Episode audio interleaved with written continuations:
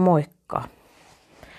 Oletko siellä semmoinen ihminen, joka paljon haluaisi niin kuin mennä menneisyyteen ja pohtii juurisyitä ja pohtii sitä, että mistä kaikki johtuu ja yrittää niin kuin käydä kaikki tunteet läpi ja kaikki elämän tapahtumat ja kaikki tällaiset. Minä olen niin kuin tosissaan luullut ja ajatellut aina näin, että –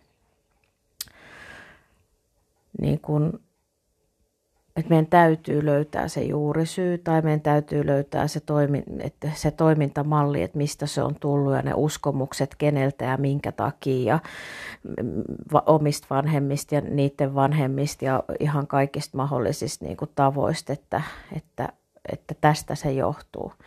Mutta nyt kun me olen tätä omaa menetelmää, minkä me olen kehitellyt, sen I'm Safe-menetelmän, sitä kautta niin kuin tullut hyvin paljon tietoisemmaksi sitä, siitä, että eihän se näin mene. Se ei niin kuin todellisuudessa meidän eheytymisen ja muutosmatkan esteenä ei, ei ole se, vaikka me ei niin kuin mitenkään mentäisi niihin juurisyihin tai tunteisiin tai etitä kaikella maailman niin kuin syitä, että mistä tämä johtuu. Meidän, ensinnäkään meidän elämä, meidän elämä ei riitä siihen, että me niin kuin ensin – ruoditaan se koko menneisyys läpi, jotta me päästään eteenpäin. Jos sä ajattelet tätä asiaa, en sano ensinnäkään nyt, että tämä on absoluuttinen totuus, vaan tämä on yksi tapa ajatella asioita. Ja mitä enemmän minä olen sitä niin kuin ajatellut ja mitä enemmän minä olen sitä jäänyt pohtimaan ihan, niin sitä vakaammin olen tullut siihen lopputulokseen, että meillä ei oikeasti riitä meidän elinaika siihen, että me ensin käsitellään ne kaikki menneet asiat, kasvattajat ja me, niiden kasvattajat ja sisarukset ja serkut ja kaimat ja sotahistoria ja kaikki mahdolliset, koska siinä käy sellainen juttu, että me ei mitään muuta ehitä sitten tehdä, kun miettii syitä – se on ihan vähän tunteiden kanssa sama asia, että jos me vaan aletaan niin kuin käymään kaikki tunneskaala läpi aasta ööhön ja missä tuntuu, miltä tuntuu ja miten tuntuu ja miksi tuntuu, etenkin se kysymys miksi tuntuu, niin meidän, meidän elinaika ei vaan kerta kaikkia riitä siihen prosessointiin. Ja sitten mikä on se kaikista niin kuin isoin ja suurin huomio on se, että itse asiassa me ollaan vaan etitty sit koko elämä syytä, mutta me ei olla tehty minkäännäköisiä ratkaisuja. Ja sitten on vielä yksi semmoinen tosi iso, iso asia, mikä tulee ottaa huomioon, on se, että, että meidän vireystilat ei välttämättä ole siinä prosessointi kohdassa niin sanotusti me optimaalisella toimintavyöhykkeellä, että me edes kyettäisiin prosessoimaan menneitä asioita. Että me ollaan joko yli- tai alivirittynyt ja silloin se meidän prosessointikyky on ihan älyttömän huono. On jollain tavalla niin kuin sanotettukin näin, että meillä kaikilla ihmisillä on jonkin sortin traumakeho, kellä se sitten läikkyy enemmän, minkälaisista traumoista on kysymys, niin se on sitten eri asia. Mutta minä ehkä ajattelisin sen näin, että meidän kaikkien keho on jäänyt sormenjälki meidän eletystä elämästä. Ja me ei pystytä sitten sillä kognitiivisella tavalla edes käsittelemään, koska ensinnäkin A, me ei muisteta kaikki niin kuin ne oikeasti on tapahtunut. Se, se on täys mahdottomuus niin kuin vuosien jälkeen palata siihen tapahtumaan, että kun se, kuin se tapahtuisi eilen. Joo, se voi tuntua siltä, mutta todennäköisesti joka tapauksessa sieltä pystyy muistamaan niitä kaikki asioita kristallin kirkkaaksi. Siinä sekoittuu se, että onko asia tapahtunut mulle vai jolleen toiselle. Ei ole ollenkaan niin kuin semmoinen erikoinen tilanne se, että ihminen oikeasti voikin muistaa jonkun tapahtuman, joka on tapahtunut jolleen toiselle, ei itselleen, mutta jotenkin siirtää, että se olisi niin kuin tapahtunut itselleen. Ja sen takia, että jos me yritetään löytää sieltä menneestä sit absoluuttista totuutta ja ajatellaan sen kautta, että kun me se niin kuin löydetään, niin sitten me eheydytään, niin ei, se ei, ei se tapahdu niin.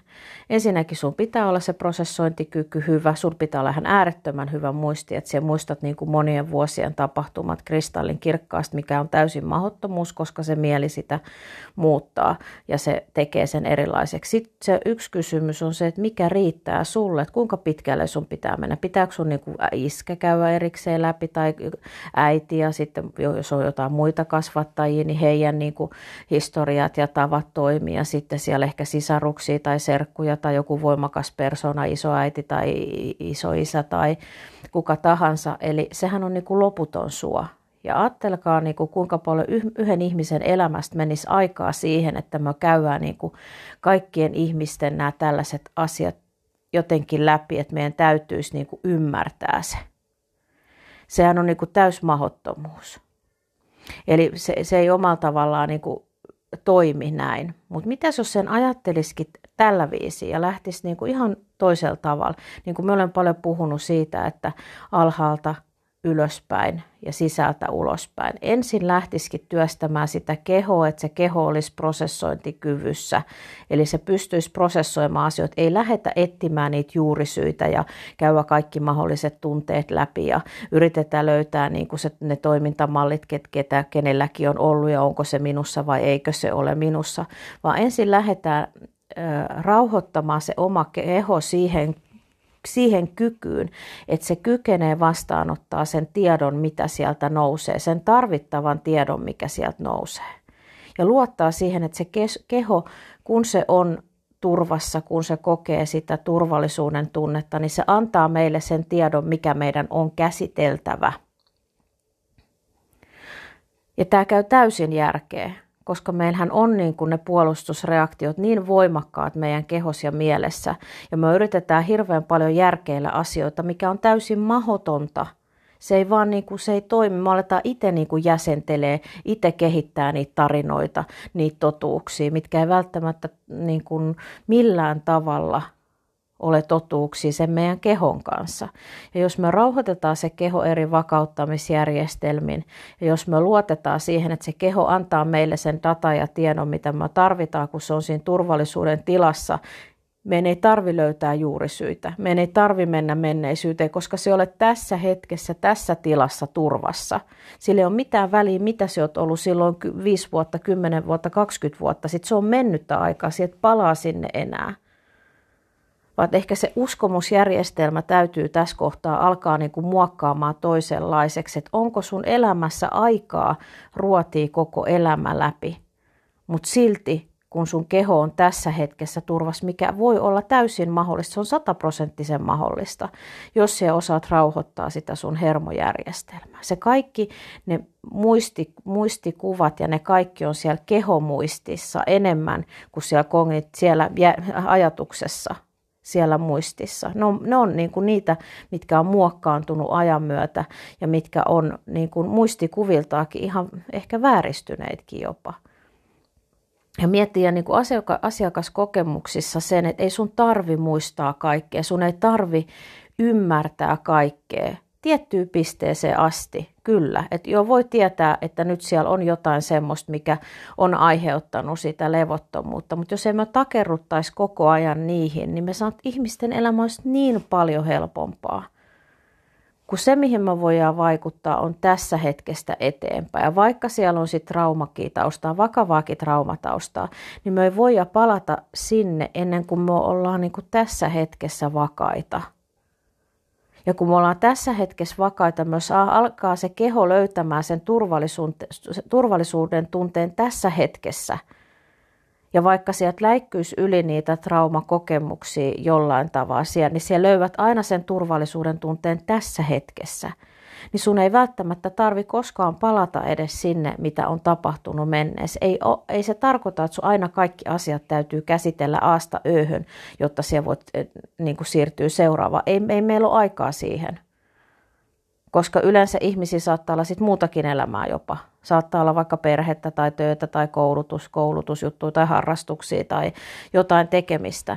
Niin ehkä eläminen on elämistä varten eikä koko ajan niin kuin menneisyydessä pysymistä yrit, niin kuin yrittää selvittää sitä, että mitä mulle on tapahtunut.